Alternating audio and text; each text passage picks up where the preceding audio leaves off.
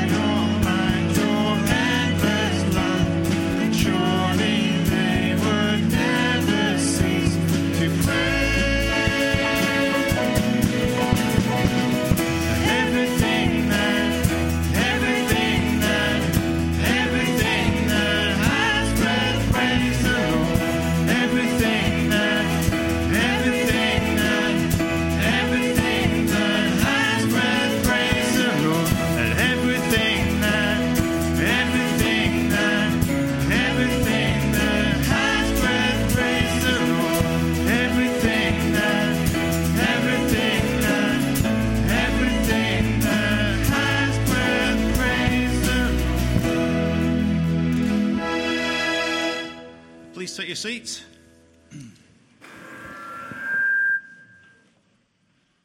Well, Psalm 103 will be familiar, I'm sure, to many of us. It's one of those psalms that we gravitate to when we want help to pray or uh, to form our words, when we just want to, to worship God. Let me just read the first handful of verses for you.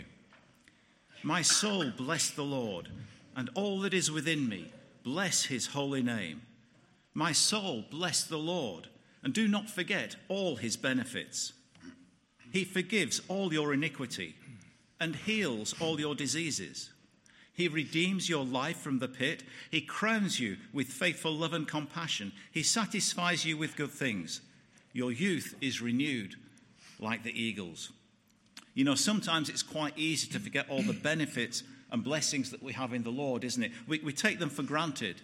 Or perhaps we get impatient waiting for the full realization of them, healing perhaps. But one day they will be fulfilled completely. We are so blessed with these promises, these truths. How many of us know that the world around us is a world that is filled with fear, with insecurity, with ignorance, with death? We are blessed with the one true light, and He has promised He will never leave us. We're not only saved from darkness and evil on the one hand, we are blessed in Christ with every blessing in the one true light on the other. And there's more to come when we get the full realization of these things. So, this morning, as we gather as a church family, let's make it a resolve to focus on the Lord, to worship Him, to feed on His word in our inner beings, to remember the cross and to leave here today refreshed and rejoiced, willingly praising Him for who He is, what He has done, and what He will do. Let's pray. Father, as we gather as a church family today, We ask that you will sanctify us by your word. We come with different hopes and dreams, different pains and burdens, unique situations, but with the same need for our all sufficient Saviour. Lord, give us your grace that we can worship you in spirit and in truth. Draw us near this morning, cleanse our hearts, our minds, and our souls, and stir us to worship and to action. And we ask again, as we so often do, that we can leave church today different to how we have entered.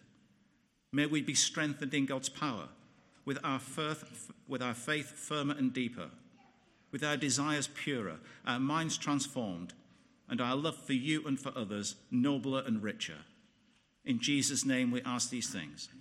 Amen. Let's stand and sing another couple of songs.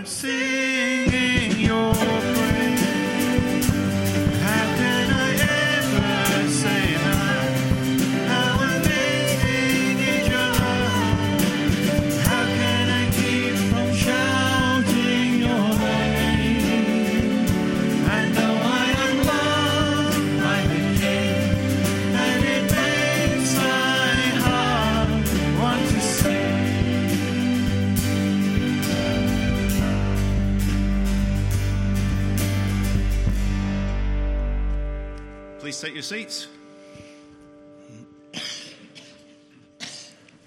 Well, I have a few notices to share with you. And looking ahead, what we're going to try and do is cut down the number of, if you like, regular notices. So if you want details about our normal ministries in future, please go to the Connect corner in the back if you're here in person or online, get in contact with the contact form there, and we'll gladly explain those, two, uh, those few things for you. I do have some notices today, though. The first is that after the service this morning, there's going to be a meeting for anybody who's interested in baptism. Uh, we do have a baptism service coming up on the 4th of February. Now, there's no commitment if you go to this meeting, of course, but if you've got questions about baptism, you want to know why we do it, what it would mean for you, then please make your way to the Resources Centre straight through those doors after the service. You'll have time to get a quick tea or coffee first and take that through with you. And if you want to be baptized, of course, that's the, that's the next step for you as well. So, straight after the service this morning. Uh, this evening, we have our extra time at five o'clock. It's in person in the back hall. If you can't make that or you prefer to watch online, then there will be a stream. The email with that link has already been sent. And this is really going to kickstart our week of prayer. A little bit more about that in just a moment. But tonight, we're going to be looking at how Elijah was able to pray fervently uh, and how that's meant to be the normal experience for every Christian. It's a challenge when we look at our prayer lives, isn't it? So we're going to look at Elijah and how he was able to do that and why we sometimes struggle. Why can it be so hard sometimes? How can we rediscover that joy of prayer if we need to? Uh, so that's extra time this evening at five o'clock. Please join us if you can. A week of prayer, like I say, is this coming week, so no house groups on Wednesday. Instead, we'll be meeting here for prayer at 7:30 in the back hall. So please do come along if you can make that. It's really important that we pray as a church family. There are also going to be opportunities to meet in person here on Tuesday and Thursday at midday. Now, there will be people who are very busy who want to come along for a part of the time, may come late, can't stay for all of it. That's fine. Just please come and do uh, what you can. And we're hoping as well, we sent out the Zoom options by email. We're hoping to run some morning sessions as well, so just keep your eyes open for those, please. You know, we did this last year and it was such an encouragement. All of us who came along were really blessed and encouraged by it. So I just want to encourage you to make every effort uh, to do what you can in this week of prayer. And, and not just for personal benefit. You know, as a church, we need prayer. We need prayer to live, we need prayer to thrive, we need prayer to keep close to God's will for us. Uh, so there's a corporate responsibility in this as well. Uh, next Sunday evening at 5 p.m. in the back hall again, we have a special message from Greg, and this is on the sufficiency of Scripture really important. You know, we often refer to the Bible here, it's our ultimate authority. How can we have uh, confidence in that? Why is it so important? So do come along next Sunday evening if you're able to join us for that. And finally, on the 21st and 28th of January, after the services, we're going to have membership classes. Uh, and as with the baptism meeting, there's no obligation. But if you want to know what membership is, what it looks like, what it means for the church and for you as an individual, then come along to the membership classes, bring all your questions, and we'll gladly help those as well. Again, it's in the Resources Centre, um, and get a tea or coffee first if you want to. You know, if you are a Christian, you really should be committed to a local fellowship, either here or if you're living uh, elsewhere or watching online from a distance. Physically in person, there's no substitute for it if you can possibly do that. So do please seriously consider membership if that's something that you need to do. Well, we're going to stand and sing one more song again, so let's stand as the musicians' leaders into Here Is Love.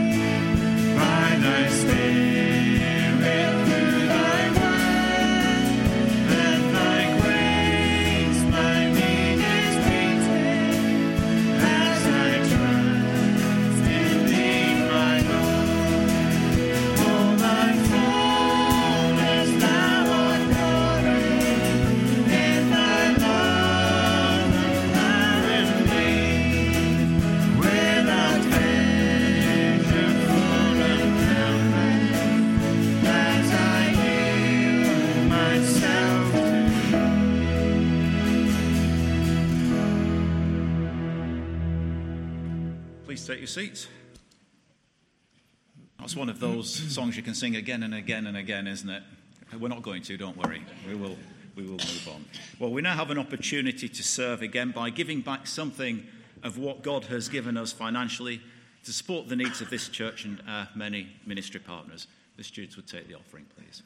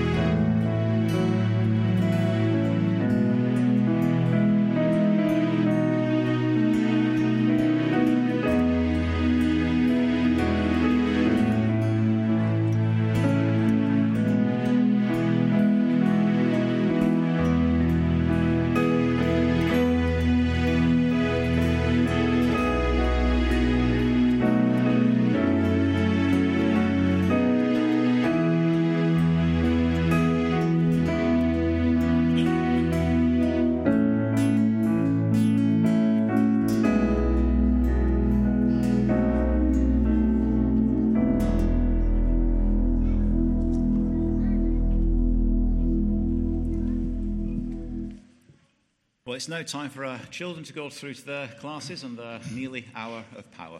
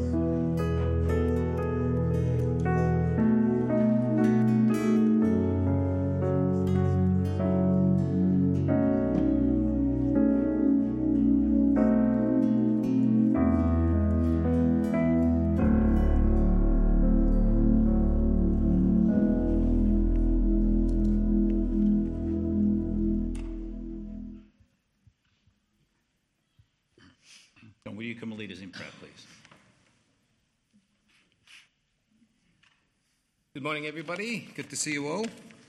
Today we're going to be praying for a couple of things. Uh, got my notes here, make sure I don't miss out anything. We're mainly praying for Will McKenney, and we're going to also be praying for our house groups that we have here at TCM. Now, for those who don't know Will, he used to come to this church uh, in 2005 when he was serving in the U.S. Navy at uh, Waddington RAF here for around three years, and during that time he used to uh, help the, uh, with the youth work.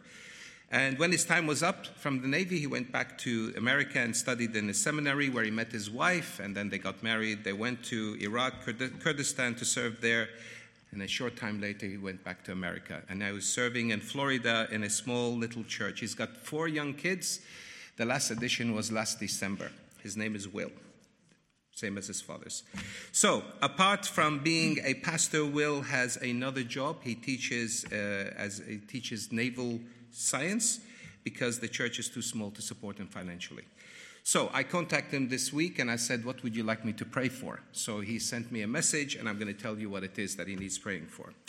He says his church, and he wants us to pray for his church and his role as a pastor, that God will give him the strength and wisdom to continue preaching faithfully.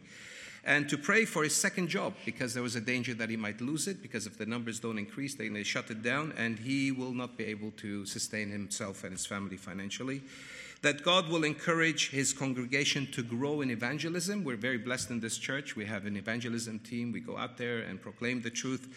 They don't have that, so they're praying for that. And he specifically asked me to pray for the salvation of his children and the children of his congregation. So we're going to do that. But of course, we're also going to pray for our home groups. And if you're not part of the home group, you come to this church, we'd like to encourage you to go to the Connect Corner and connect with one of the home groups we have. That's the best way to connect with the family of the church, to get deeper, to get to know people, and to get to know the church better. So that'll be great. So let's go ahead and pray. Father, we want to acknowledge today, openly and publicly, that you are an awesome God and we are wretched sinners who do, do not deserve saving. Yet, by grace alone, through faith alone, that we can be assured of our salvation and be confident of our eternal life in you, not because it's something we deserve, because, but it's because of what you did. Jesus, we want to thank you for the gift that we have, this eternal life we have, that is available to everyone who's willing to bow their knee, repent, and put their trust in you. Your love is so great that you are willing to step down from heaven to enter into your own creation, to give up your glory and majesty, whilst we were still sinners, to pay for the punishment of our sin, our rebellion, and our crimes against you. Father, we will, Jesus, we can never understand this great love of yours, and uh, words escape us to describe the magnitude of what you've done for us.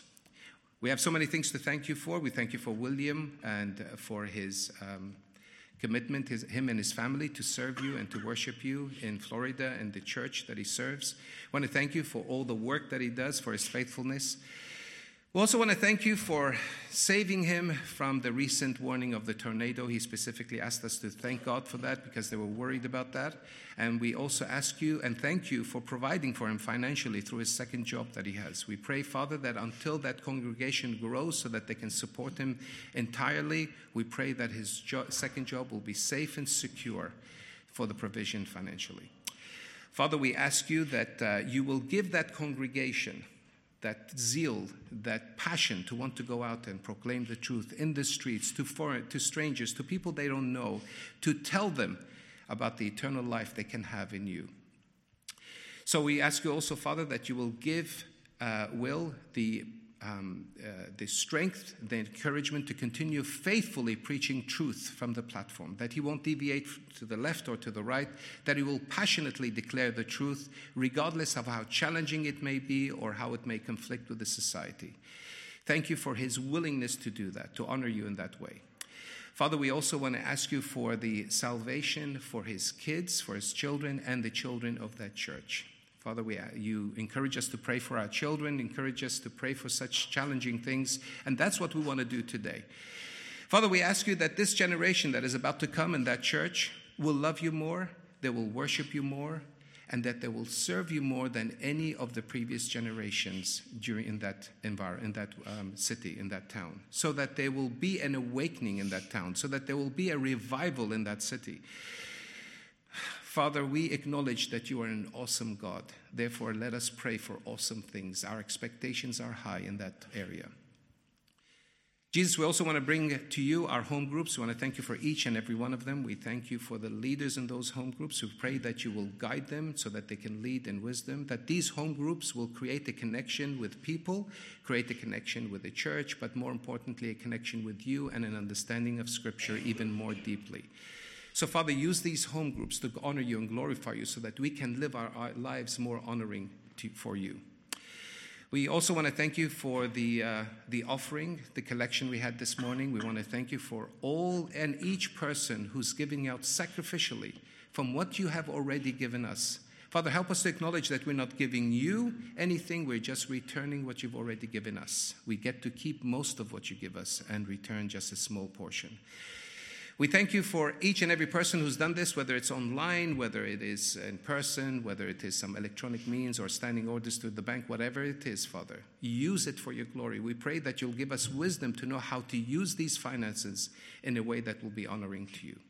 And we also want to pray for our pastor this morning, for Pastor Greg, whom we love and we honor. We ask you that you will give him an extra portion of anointing, that he will speak with wisdom and authority, that he will speak truth from your word. That what he teaches us today will bring light, understanding, and the conviction of the Holy Spirit so that we will lead our lives in a way that will be glorifying to you. We pray all these things in Jesus' name. Amen.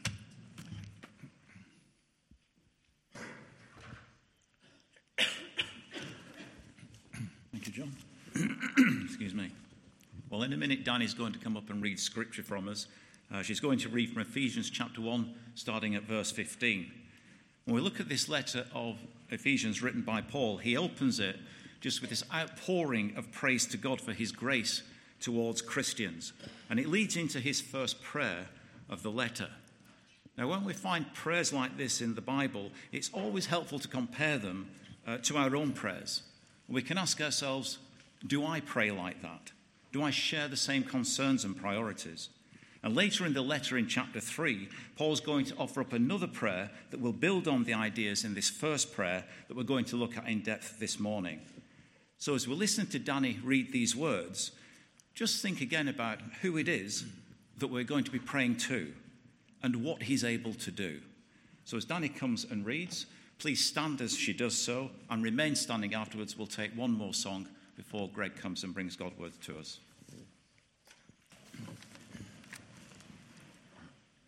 Good morning. Just a few seconds ago, the glasses fell out of my reading glasses, but as a good and faithful Christian, I brought a cheap spare. We're all good. As Ian said, we're going to read God's word in Ephesians 1, verse 15 to 23.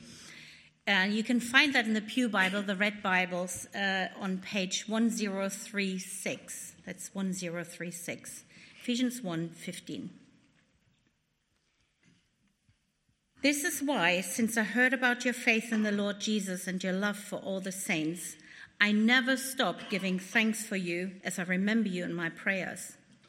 I pray that the God of our Lord Jesus Christ, the glorious Father, would give you the spirit of wisdom and revelation in the knowledge of Him. I pray that the eyes of your heart may be enlightened so that you may know what is the hope of His calling what is the wealth of his glorious inheritance in the saints? And what is the immeasurable greatness of his power toward us who believe, according to the mighty working of his strength? He exercised this power in Christ by raising him from the dead and seating him at his right hand in the heavens, far above every ruler and authority, power and dominion, and every title given not only in this age, but also in the one to come. And he subjected everything under his feet and appointed him as head over everything for the church, which is his holy body, the fullness of the one who fills all things in every way.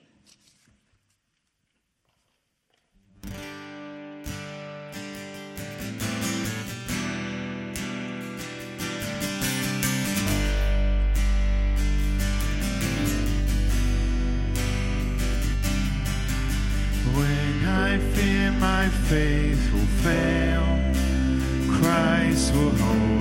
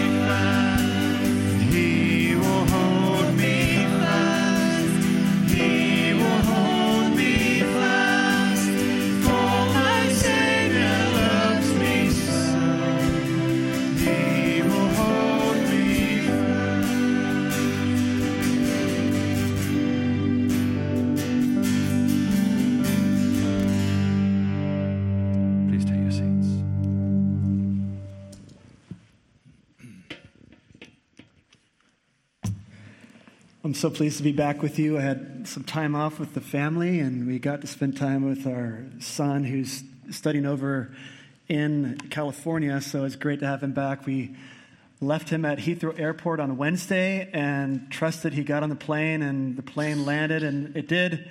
He's safe and enjoying his time back there, but we are grateful for that time. I'm especially grateful for Ian and Roger being able to not just stand in the pulpit, but to give an exposition that was helpful to our souls. And so I'm always thankful to be part of a team of men who are seeking to honor the Lord. Well, this week, as you know, is the, the prayer week, and I hope that you'll take advantage of the opportunities we have to pray. And just remember, if you can't join those times, maybe you could pause around that time and, and pray kind of at a distance at the same time. But if you can't pray at that time, find times throughout the week just to carve out and really lift up this body to the Lord because, as you know, we desperately need God's help in all things. Well, please open up your Bible to Ephesians chapter 3. And in verse 14 is where we're going to begin today. On the Pew Bible, it's on page 1075. And we always encourage you, if you do not have an English Bible at home, we want you to take that as a gift or just stop by the Connect Corner. They can give you a Bible, but we want you to have one and to have that as your own. Well, before we begin, the best way to start out is in prayer. So would you pray with me as we start out? Heavenly Father, and what a, a name that is. It's something that you've revealed to us, and how incredible it is we can call you Father. And it's more than a title, It shows that you are generous and kind and, and caring and protective. You became our Father when you adopted us as your sons and daughters. And that's while we were your enemies. We were haters of God. We were dead in our sins. We wanted nothing to do with the light. And yet you came after us. And that's why we can know you as Father. And as a father, you know our needs. In fact, you know what we need better than we do. The problem is that we often choose to worry instead of trusting you, so forgive us. We choose to complain and to grumble and demand when we don't get what we think we need instead of thanking you and being grateful for what you've done for us. Forgive us for that. Please also forgive us for delighting in what you give us and those gifts instead of you, the giver, instead of looking to you and celebrating you and your, your generosity. Father, please forgive us for that. Now, as we go to look at your word, the fact is we are going to need your almighty power to keep our minds focused, to help our minds understand, to stir in our hearts a desire to please you, to obey, to change what we need to. But I trust that because you're generous and kind God, that your limitless love will sustain us and enable us to press on. So please do that today among us. And we do pray in the name of your great Son, Jesus Christ. Amen. I remember learning how to run when I was just a little guy. I started running when I was about 10 years old on the track, the 100 meters, the 400 meters. But as I got older, I got into longer distances and I wanted to get better. And so my coach gave me some great advice. He said, if you want to run faster, run with people who are faster than you. So I thought, sounds like a great idea. Well, it was until, until you run a few moments with them and you realize they're running at a pace that's really hard. It's really fast. And I, I couldn't keep up and it was brutal. And I realized that's the reason why they are the fastest people on the team. That's why they win the points at the meets. Well, I kept at it, and before long, I started being able to keep up with them longer and longer, and then I was able to surpass some of them, and eventually got to the point I was among the top five people on the team. As I got older, then I noticed the younger team members were doing the same thing that I had done. They were trying to keep up with us. And I remember one young runner in particular, he wanted to run with us, but he couldn't keep up. But he was so determined to stay with us, he would cut the shorts or do shortcuts to try to catch us. And so instead of doing the full workout and learning to develop stamina and strength, develop the mental tenacity that he needed, he took shortcuts. Now, we admired his desire to be with us, but it wasn't helping him to become a better runner. And after a while, we noticed that he didn't come to practice as often, and eventually he dropped out because he never took the time to grow and develop as a runner. Now, this is obviously a metaphor for many areas in life, but isn't it true for our prayer life as well? Isn't it true that we often look for shortcuts instead of going through the hard work of developing discipline and consistency in our prayer life? We often just hope there'll be a zap of some kind of supernatural power that suddenly we're, we're the marathon runners of prayer. But the fact is, if we want to learn to pray, we can't take shortcuts. And one of the best ways to learn to pray is try to keep up with the best people who pray in the Bible. So I want to invite you today to try to keep up with the Apostle Paul and how he prays. And as you endeavor with me to learn from him, in your own heart, ask the Lord for the strength and the stamina to follow him, not just for today, but perhaps throughout this week of prayer perhaps for the rest of the month, and as we continue on to develop this kind of consistency in our prayers and to pray in the same way that we see modeled here. So, to help us get our, our mind around what's going on, let's go to the text. And God's word is precious, isn't it? It reveals God Himself to us in specific ways nothing else can. And so, out of gratitude for God's word, we can demonstrate that by standing as God's word is read. So, would you please stand with me in Ephesians chapter 3, verse 14, and this is Holy Scripture. For this reason, I kneel before the Father, from whom every family in heaven and on earth is named. I pray that he may grant you, according to the riches of his glory, to be strengthened with power in your inner being through his Spirit, and that Christ may dwell in your hearts through faith. I pray that you, being rooted and firmly established in love, may be able to comprehend with all the saints what is the length and the width, height and depth of God's love, and to know Christ's love that surpasses knowledge, so that you may be filled with all the fullness of God. Now to him who is able to do above and beyond all we can ask or think, according to the power that works within us, to him be glory in the church and in Christ Jesus to all generations forever and ever. Amen. Oh, the law of the Lord is perfect. It revives our souls. Would you welcome it today? And you may have a seat. So there's a big idea for this passage. There's always one proper meaning, and we seek to understand that so we can apply it in hundreds of different ways. So here's the big idea for this passage. In Ephesians 3 14 through 21, it's going to teach us three important elements of biblical prayer. There are three important elements of biblical prayer so that you will pray with great confidence. I want to pray with greater confidence, and I found this text to be incredibly helpful and timely for me. The first element we see is in verses 14 and 15, it's addressing. Secondly, there's an asking in verses 16 through 19. We're going to spend most of our time there today. And then finally, an anticipating in verses 20 and 21. Three important elements. Now, we're diving into the middle of this letter. So, to give you a bit of background, I'm not going to spend a lot of time on this, but to orient us a little bit, the Apostle Paul is writing this letter. He's in prison in the city of Rome. He's not going to die there at this point. It's still a couple, three years before he will be executed. But he's writing a letter to these people that he had personally met. He spent about two years with them. And you can read about that endeavor to start a church here in Acts chapter 19. It's a, it's a wild story. And one of the things we learn about these Ephesians, and it's so clear in the letter itself, is these people had a background, many of them in black magic. It's like Harry Potter kinds of stuff, but real. Scary kinds of things. We have documents of the spells they try to give, of the ways they try to manipulate the spirits for their gain. But when they came to Christ, they knew they couldn't walk that path anymore, but they lived in fear of the power that they knew was in the spiritual world. And so the, the danger for them was to go back to those spirits to try to appease them. But Paul was saying, Christ is greater. He alone can protect you. And He has supremacy over all the powers that you can imagine. And then there's more as well. And so when we get to this prayer of Paul in 14 through 21, he's focusing on specifically how Christ exceeds far above and beyond all the other physical and spiritual enemies that they may face. And so he begins this prayer with the first important biblical element of prayer, and that's realizing who you are addressing.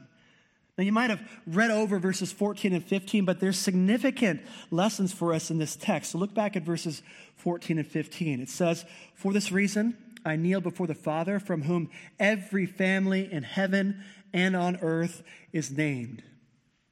Now, often I don't give much thought to how I begin my prayer. I just kind of jump in. It's like, hello, God. And then I release my litany of wish list to him. But Paul doesn't start out that way. He's orienting himself and us around who it is he is addressing. And I wonder, would our prayers change if we thought more about who it is that we're praying to? What might we ask? What might we confess? How might we praise? Well, Paul starts out with those three words for this reason. And whenever you read something like that, you're asking, what reason? And so you look back. And if you look all the way back to chapter 3, verse 1, you see those same three words for this reason. And what we learned here is Paul in, in, verse 1 was about to give us this prayer, but the Holy Spirit interrupted and said, No, there's something else that they need to know before that prayer will make sense. And so we get verses 2 through 13. And in this section, it's really summed up in verse 6. Look there in chapter 3, verse 6. The Gentiles are co heirs, members of the same body, and partners in the promise in Christ Jesus through the gospel. The gospel had made the Gentiles now members of the same family as the Jews. Now, that may be hard to grasp, but in this time, that was unheard of. They were enemies. They, they loathed each other, but now they were together in close fellowship. They had all the rights and privileges of God's family. And so these, these Gentiles, they were co heirs, they were members, they were partners in the gospel. And so verses 2 through 13 establish this, which is necessary to understand the, the prayer. And we'll see this in a moment. But we have to ask the question in verse 1 of chapter 3 for this reason. What reason is that? Really, it's everything he unpacks in chapter 2. And that is a marvelous chapter. It, it, he's describing the results of Christ's work, what Christ did on the cross, and how it transformed these enemies into one unified body that love each other. If you look back at chapter 2, verse 5, Christ makes them and us spiritually alive in Him. In chapter 2, verse 10, we are God's workmanship, created in Christ Jesus to do good works. In verse 19, it says, You are no longer strangers and aliens, but you are fellow citizens with all the saints and members of the household of God. In verse 20, you are built on the foundation of the apostles and prophets, Christ Jesus himself being the cornerstone. Verse 22, you are being built together in a dwelling place for God by the Spirit. All of this is really building on that prayer that we read earlier in chapter 1. And it was God's power that did this. It took God's power to bring about this impossible state of affairs. If you want to grasp what this hostility was like, look no further than the current war between Hamas and Israel. That same animosity existed in this day, and the power of Christ dissolved that and brought them together. The gospel is the only hope in that situation in the world, as it was back in these days. And so it is the power of God, and it was a power that's saturated with kindness. That's the reason that Paul has in mind in verse 1 of chapter 3 and then in verse 14. And so this reason is, is that the Ephesians and you today, beloved, you have access to that same power and access to that same kind God as they did.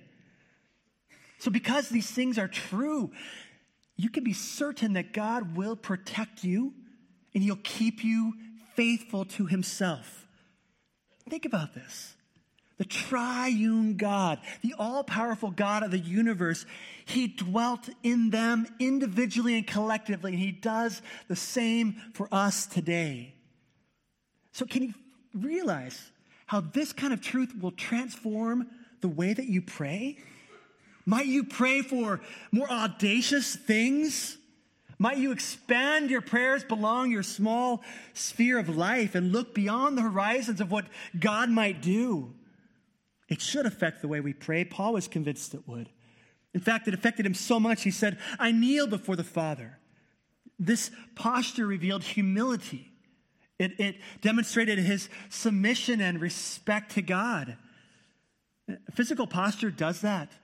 When someone is slouching in their seat in front of someone else, it doesn't communicate much respect. But when they're sat upright, looking ahead, paying attention, I, I can't imagine what would happen to the soldier who faced his commanding officer with looking away and, and slumped over, it probably wouldn't go over very well.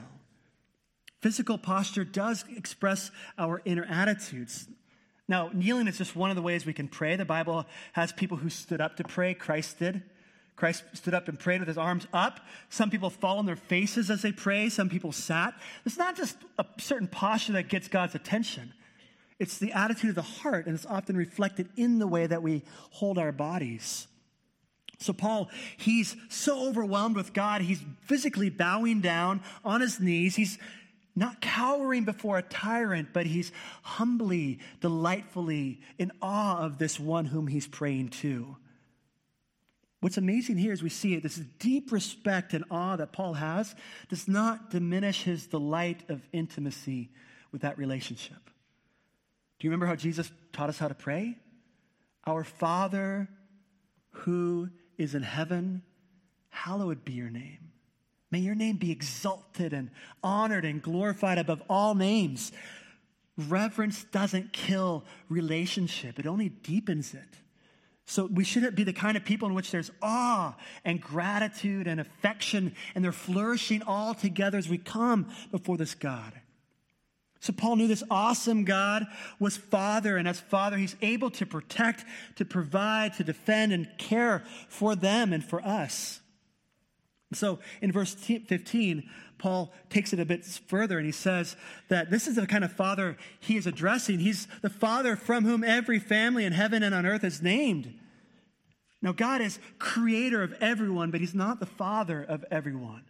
It's a unique relationship he has only with those whom he has adopted as his children. The Bible doesn't teach that there's a universal brotherhood of mankind. Genetically, yes, but there's not a unifying factor among us because the Bible teaches that there are, in fact, two fathers. You either have one or the other. Jesus taught us this in John 8 44. He said that those who don't believe in him, he says, Your father is the devil. The Apostle John echoed this in 1 John 3:10. He says, By this it is evident who are the children of God and who are the children of the devil.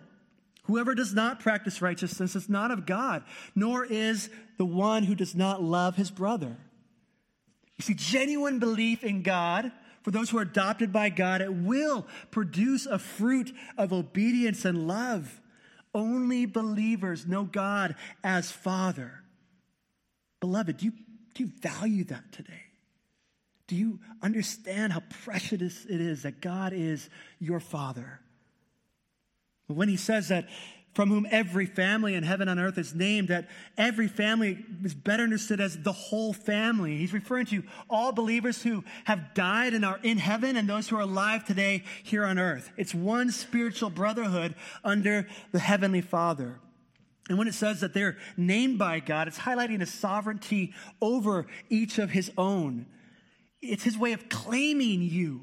He says, You're mine. I, I name you. I, I claim you. He calls you personally, and he's demonstrating his authority over us. But not in a tyrannical sort of way, it's in a way of relationship, of compassion.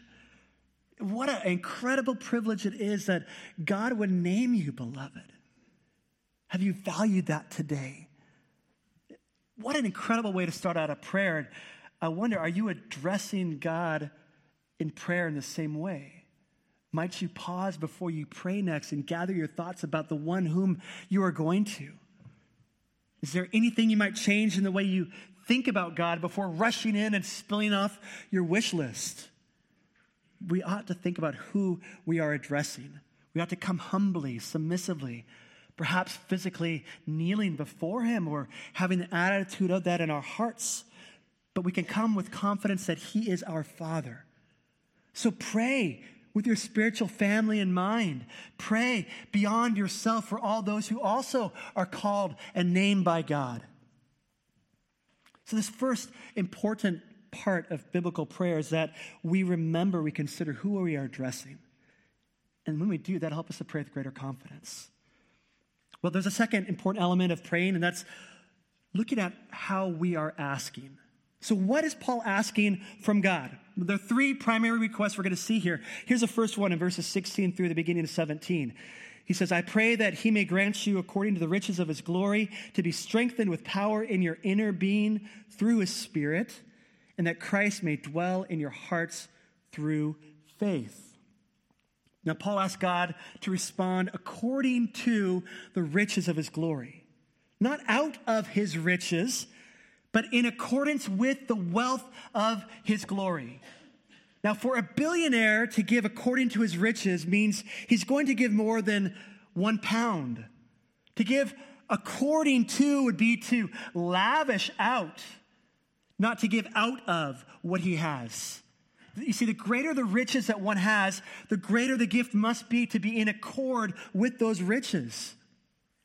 For God to give according to the riches of his glory is absolutely staggering. His riches are limitless like his glory. His riches are deep and wide and refreshing. And Paul's asking God to grant this request according to that. That is going to be a generous gift indeed. Now, Paul's in prison. And he could have asked this for himself, but he's not doing that. His mind is on them, on these Ephesians, and he's concerned about their spiritual welfare. He's saying that he may grant to you, Ephesians. Oh, beloved, I wonder, are you sensitive enough to the needs and the concerns of others that even in your trial, even in your pain, you still cry out to God on behalf of other people? What an incredible change it makes in us to consider the incredible riches of his glory. So, Paul wanted God to grant them something specific. It is a spiritual power that would thrive in any circumstance. And the only place he could find that is out of the abundance of his riches. These riches, they're perfect like God's glory. They come from the perfect character of God. But God alone is a source of this kind of power. So, Paul does care about physical ailments. He healed people, he healed believers. He does care about financial difficulties. He collected gifts from people to give to those who are struggling. But he knew that God doesn't always will it that Christians have good health and have financial security. So he knew there's something more important and urgent that we need. He knew that we need God's powerful strength on the very inner part of us, our inner being. This is the key to battle anxiety, to battle discouragement, like in 2 Corinthians 4:16. Paul says, "We do not lose heart. Though our outer self is wasting away, our inner self is being renewed day by day." Now, Paul, in a few years, he'd understand how important it would be to be strengthened on his inner self. When he wrote his last letter to Timothy in 2 Timothy 4, listen to what he wrote in verses 16 through 17. At my first offense, no one came to stand by me, but all deserted me. May it not be charged against them. Excuse me. But the Lord stood by me and strengthened me, so that through me the message might be fully proclaimed and the Gentiles might hear it. So I was rescued from the lion's mouth. The Lord stood by me and strengthened me. Can you think of a better thing to pray for your brothers and sisters? The Lord Himself would stand by your sister as she struggles through the battle over the health. That sustains your brother as he, he deals with the financial difficulties. Beloved, psychologists, medical doctors, dietitians, financial advisors, they can give you some level of help, but they can't give you what you need the most. Here it is. You need to be strengthened with God's power on your inner being and it comes through one source. Did you see what it said there in verse 16? Through the Holy Spirit, through His Spirit. This is the one who energizes, He revitalizes, He empowers. And we gain that power through an ongoing day by day relationship with God through the Holy Spirit. Galatians 5:16, Paul says, "But I say walk by the Spirit, and you will not gratify the desires of the flesh." Desires of the flesh are strong, aren't they? They're powerful.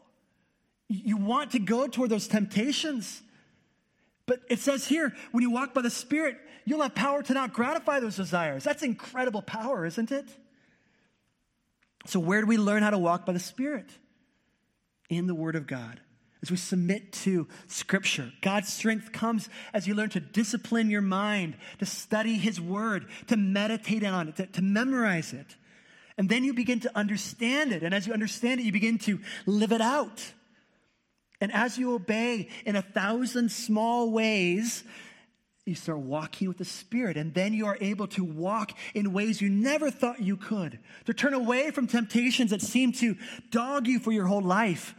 You develop that spiritual stamina to obey in ways that you once dreamed of. And soon you understand what Paul meant. 1 Corinthians 15, verse 10. He says, But by the grace of God, I am what I am. And his grace toward me was not in vain. On the contrary, I worked harder than any of them.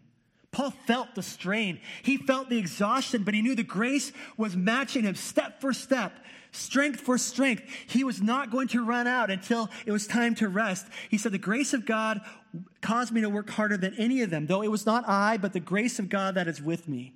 And that is how the Spirit unleashes that power in us. Doesn't make it effortless, but it means you can keep pressing on. So look at verse 17. This is why Paul was praying for that inner empowerment. He said that Christ may dwell in your hearts through faith. So this is kind of a shocking statement. You need the power of the Almighty God so that Christ can dwell in your heart. Do you realize how powerful Christ is? That if he were to just come into your life, you would explode. You couldn't sustain his presence, but you need God's power to do so.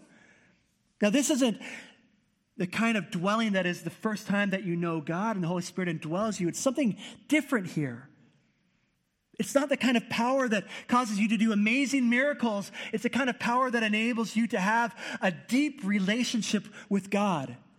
Have you considered how much strength it takes to walk daily and faithfully with God? It's hard work. It's hard work. And God knows we need His power to do that, but it's not just doing the work, it's to simply know God, to enjoy God. God takes His power. And so, this idea of Christ dwelling in their hearts, that idea of dwelling means to be at home, to settle down, not as an overnight guest, but as a permanent resident. As I said, all Christians are indwelt permanently and sealed with the Holy Spirit the moment of salvation. The triune God already dwells with you. So Paul's not asking for Christ to dwell again in a, in a new way. He's asking for a deeper quality of that reality. Ultimately, what he's praying for is greater holiness. Because you see, Christ cannot feel at home in a heart that has sinful thoughts and affections. As a young Christian, I read this little booklet. It's called My Heart, Christ's Home. It's worth looking at. It, it tells a story of Jesus taking up residence in, in the heart and the life of a new Christian.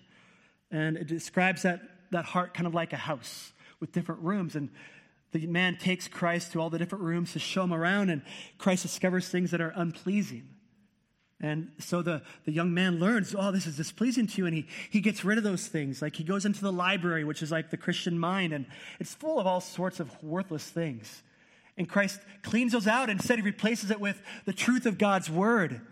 Or in the dining room, there's a menu there that's full of all kinds of worldly cravings. And Jesus presents a new menu with all sorts of things like the fruit of the Spirit, of humility, of meekness, of righteousness. And they go through the whole house. They go to the darkest corners where the worst smells are coming from, and they, they clean it out. And then Christ is pleased to dwell there. He feels at home, he feels comfortable. Now you can see why it takes God's almighty power to turn a life around. You, you, can only turn from those sinful habits and thoughts and, and temptations by the power of God. But it's going to be a lifelong process. We call it sanctification, it's growing in godliness. But Christ loves to dwell in the heart that's trusting Him for the power to please God and taking action to move forward. Beloved, isn't it amazing that the Lord Jesus Christ would want to take up residence in your heart, would want to be known with you, would want to identify with you. Jesus himself had this desire. John 14, 23, he said, If anyone loves me, he will keep my word, and my Father will love him, and we will come to him and make our home with him. Is this how you pray for the brothers and sisters in Christ? Is this is how you pray for your children, your spouses, your friends. They need God's power to let Christ dwell in them. There's a, a second request. It gets a little bit deeper. Look at the second half of verse 17 into verse 18 and 19. He says, I pray that you, being rooted and firmly established in love, may be able to comprehend with all the saints what is the length and the width and the height and the depth of God's love and to know Christ's love that surpasses knowledge. What's interesting in the original language, this whole prayer request is started with the words, in love. And it ends with love. Those are the bookends. This whole idea is about a deeper experience of love. And it's important for us to understand what love is not because it's so confused today. Love isn't a warm, sentimental feeling, it's not a subjective sentiment. You, you can't be rooted and grounded firmly in an emotion because it shifts so quickly, doesn't it? However, God's love is different. It is a covenantal love that's fixed on the bedrock of his character. It will not change. His love is sincere, it is selfless, it is serving, it is securing. And when you were saved, Romans 5 5 says that God's love has been poured into our hearts through the Holy Spirit has been given to us. This is the kind of love you can build your life on. You can put your roots deep into it. This is the love that we see demonstrated when Christ laid down his life for you while you were his enemy. It's a love that will not let you go. Listen to Romans 5, 8 35. It asks, Who shall separate us from the love of Christ? Shall tribulation or distress or persecution or famine or nakedness or danger or sword? The answer is nothing. Nothing can separate you from the love of Christ when it has you. His love transforms us. Romans 8 37 says, No, in all these things we are more than what? Conquerors through him who loved us. I don't know about you, but I was not born a conqueror. I was born timid and afraid. I wasn't born courageous, but through Christ, because of his love, it transforms me and, and you as well into a conqueror. His love produces certainty. Romans 8 again, verses 38 and 39. For I am sure, here's a certainty, that neither life nor death, nor angels, nor rulers, nor things present, nor things to come, nor powers, nor height, nor depth, nor anything else in all creation will be able to separate us from the love of God in Christ Jesus our Lord. Wow. Only Christ's love is like that. Beloved, have you appreciated God's love for you today? My dear friend, do you know this love? Have you come to know the God who loves like this? It's a holy love that will not let you stay as you are. It's a love that acts and does everything for your good. And that good is to make you become like Jesus Christ in every way. You see, the love of God, it's mind blowing, it's life transforming. 1 John 4:10 says, "In this is love, not that we have loved God, but that he loved us and sent his son to be the propitiation for our sins." Propitiation refers to one who satisfies the demands of justice. When justice demanded your punishment, demanded God's wrath be poured on you, the propitiator stood in your place. You can only know the love of God if Christ has taken your place, has satisfied God on your behalf. Dear friend, will you know Christ today? Will you turn yourself to Him? Will you turn from your rebellion and trust Him? He rose from the dead. And when He did, it was proof that God accepted His sacrifice. Christ has satisfied God. Will He satisfy you today, my friend? Turn to Christ. And beloved, delight in this lover of your soul. Paul prayed that these Christians would be rooted, sinking their roots deep down into the rich soil of Christ's love. That way, when the storms of life come, they're not uprooted and sent away, and they get nutrients from the soil of Christ's life, so that when the sun comes out and, and scorches, they don't wither away because they have nutrition from Christ Himself. Are you putting your roots into Christ, to His Word? You're grounded in this love. You're built up on it. Jesus talked about the wise man built his house upon the rock. The winds came and blew against it. The wind, the rains came down, and the house stood firm. Are you built on the teaching and the life of Jesus Christ, my friend? Then you will be rooted and grounded, not just in ideas, but in a loving relationship with God. Now, unless you're rooted and grounded, you won't be able to do what it says next to comprehend with all the saints what is the length and the width and the height and the depth of God's love. In other words, you need God's almighty power to wrap your mind around his love. This word for comprehend is the same word that was used to capture a city during war, to surround it and, and take it down. So it's talking about wrestling down the thought until you understand it better, not just feeling it. Do you realize how hard you have to work to grasp, just to grasp the love of God for you? To understand the facets and dimensions of his love for you? What questions do you still have about his love? Have you paused this week to think about it and to, to marvel over it? Will you trust that God's power is present to help you go a little bit further to understand his love for you? Now, we get a sense for how massive of an endeavor this is because it's to be done with all the saints. In other words, you can't do this alone. It is a community project. To comprehend God's love requires that you're talking with other people. So, will you take the time today during the fellowship to ask other people, How have you understood God's love? Where in Scripture do you see it coming alive? I want to hear about it. I need to understand more about it. Will you talk to your children about it during lunch today? Will you tell them, God's love rescued me? Can I tell you about it, my son? Tell me what have you learned about God's love, but we need each other. It requires all the saints together. It's not a mystical, euphoric experience. It's building on historical fact of Scripture. Like the fact of Romans 5 8. It says that God shows his love for us in that while we were still sinners, Christ died for us. That's objective. It's a fact. You don't stir up emotions to try to feel something. You look at that, you wrestle that thought to the ground. You can't go beyond the gospel. It is vast and it is limitless. So set your minds on these things that are above you. Fix your eyes on Christ. And that is how you will, your roots will go down deeply and you'll comprehend these things.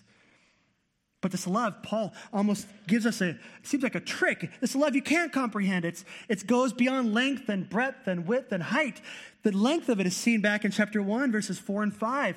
That God chose you before the foundation of the world and is going to keep you till all eternity. That's a long time. His love goes that long. It's wide in the sense that in chapter 2, 11 through 18, God accepts all kinds of people. Jews and Gentiles and all the ways that they were. They're equally brought together in Christ. His love goes so high in chapter 1, verse 3, that God blesses us in Christ with every spiritual blessing in the heavenly places. And his love goes deep. In chapter 2, 1 through 3, God reached down to the depths of our depravity and he plucked you out, a child of wrath. When he was dead in your sins, and your trespasses, and He loved you. Do you see why it requires God's power just to grasp this incredible truth? It's ironic that He says in verse 19, and this means to know the love of Christ, which surpasses knowledge, to know what cannot be known. Look, we're never going to fully understand it, but we can grow in it, can't we? We can get a little bit more, can't we? And it's worth it. Every bit you can squeeze out of this, we ought to be fighting for. I find that every year that I'm married, I'm more amazed at my wife's love for me. I don't know how she keeps doing it. And As amazing as that love is, it's, it has limits. It'll go until the day that she dies or as far as she can take it. But Christ's love is based on limitations, it's limitless. I love how the hymn, the love of God, captures it. In the third verse, it says this Could we with ink the ocean fill? Were the skies of parchment made? Were every stalk on earth a quill, and every man a scribe by trade? To write the love of God above would drain the ocean dry, nor could the scroll contain the whole, though stretched from sky to sky. What wondrous love is this? It's a third request that I want us to see, and it's, it's shorter. He's, he's getting intensified as he cuts in here. Look at the end of verse 19. He's praying, so that you will be filled up with all the fullness of God. Now remember, the core prayer has been for power. And here we see that power is needed so that your inner being will be able to sustain all the fullness of God. What does this mean? If you look ahead to verse chapter 4, verse 13, it's talking about spiritual maturity. If you look over at verse 13, he says, Until we all reach the unity of the faith and in the knowledge of the Son of God, growing into maturity with a stature measured by Christ's fullness. Your spiritual maturity is going to be hindered if you're lazy about thinking about God's love. If you want to grow up to be a strong, courageous Christian, press in to the doctrine of God's incredible love for you. It's an amazing story I heard uh, recently about a couple who were foster parents. They did this for years, but they came to this emergency situation. There were twins who were 18 months old, and they had some traumatic experiences, and they were supposed to just keep them for six weeks. So the couple agreed. They learned that because of previous situations, the twins were damaged emotionally and they were damaged intellectually, and there was little hope that they would really grow beyond that level. Six weeks turned into two years, two years of consistent, loving care for these twins. What was amazing is when they were tested again after two years, they were actually ahead of people their own age and their capacity to think and understand. If the love of humans can transform other humans, think what the love of God can do for you as it fills you to all the fullness of Christ. To be filled up means to be totally dominated, controlled by God in every way. When that happens, this is what it looks like. You love to come and be around the people of God. You find forgiving natural, though it may be painful. Your speech, your thoughts, your actions, they look a whole lot like Christ speaks and thinks and acts. Your goals, your values, your affections are aligning with God's goals. And That happens when you're controlled, dominated, when you're filled up to all the fullness of God. Here's the reality, though it's going to be a frustration. 1 Corinthians 13 12 expresses it. For now we see in a mirror dimly, but then face to face. Now I know in part, but then I shall know fully, even as I have been fully known. It's going to be a great day, isn't it, when you can fully know and understand, but that won't end your understanding of God's love. You will press into this for eternity. So, three requests make up his asking being strengthened in accordance with his riches, to have strength to comprehend the love of God and to know the love of Christ, and to be filled up to the fullness of God so you'll be mature, complete, not lacking anything. There's one last bit we want to look at, and it's this incredible anticipation at the end. He's asking, he's because he knows who he's addressing, and now because he knows whom he's addressing, he's anticipating. Now, verse 20 Now, to him who is able to do above and beyond all that we could ask or think, according to the power that works within us, to him be the glory in the church and in Christ Jesus to all generations forever and ever. Amen.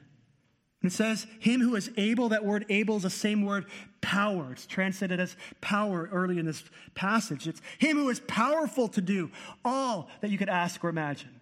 No, I didn't say that right, did I? To, to do beyond all that you can ask or imagine. There's no degree of difficulty for God. It, it, goes beyond just his mere power, though. It's talking about his generosity, his, his love of giving good gifts to his children. Paul is celebrating the fact that he cannot think of anything that goes beyond God's power and desire to grant.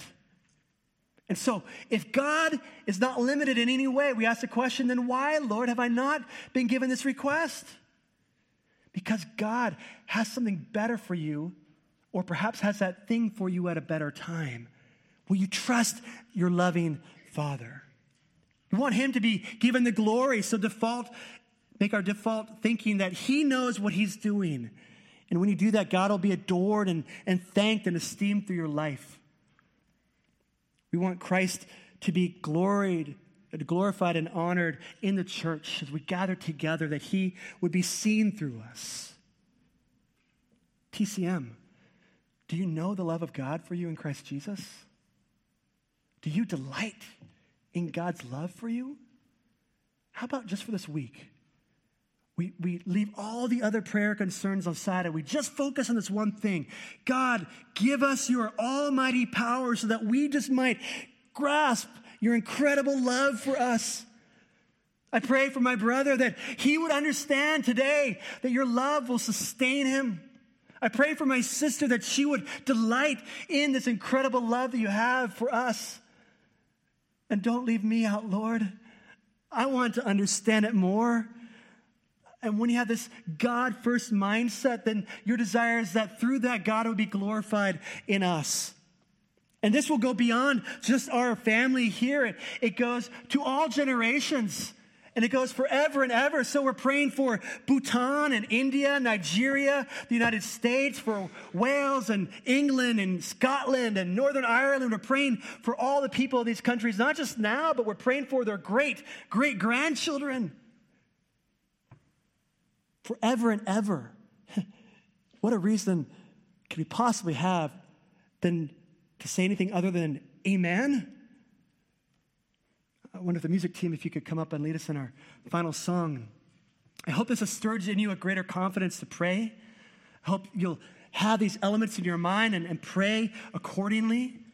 I just want to give you one final thought. Dawson Trotman, the navigators, he asked this What's the biggest thing you've asked God for this week? And he said, I'm reminded that you're going to God, the Father, the maker of the universe, the one who holds the world in his hands. So, what did you ask for? Did you ask for peanuts, toys, trinkets? Or did you pray for continents? Let's pray big because we have a big God. Let's stand together and, and lift our voices to him.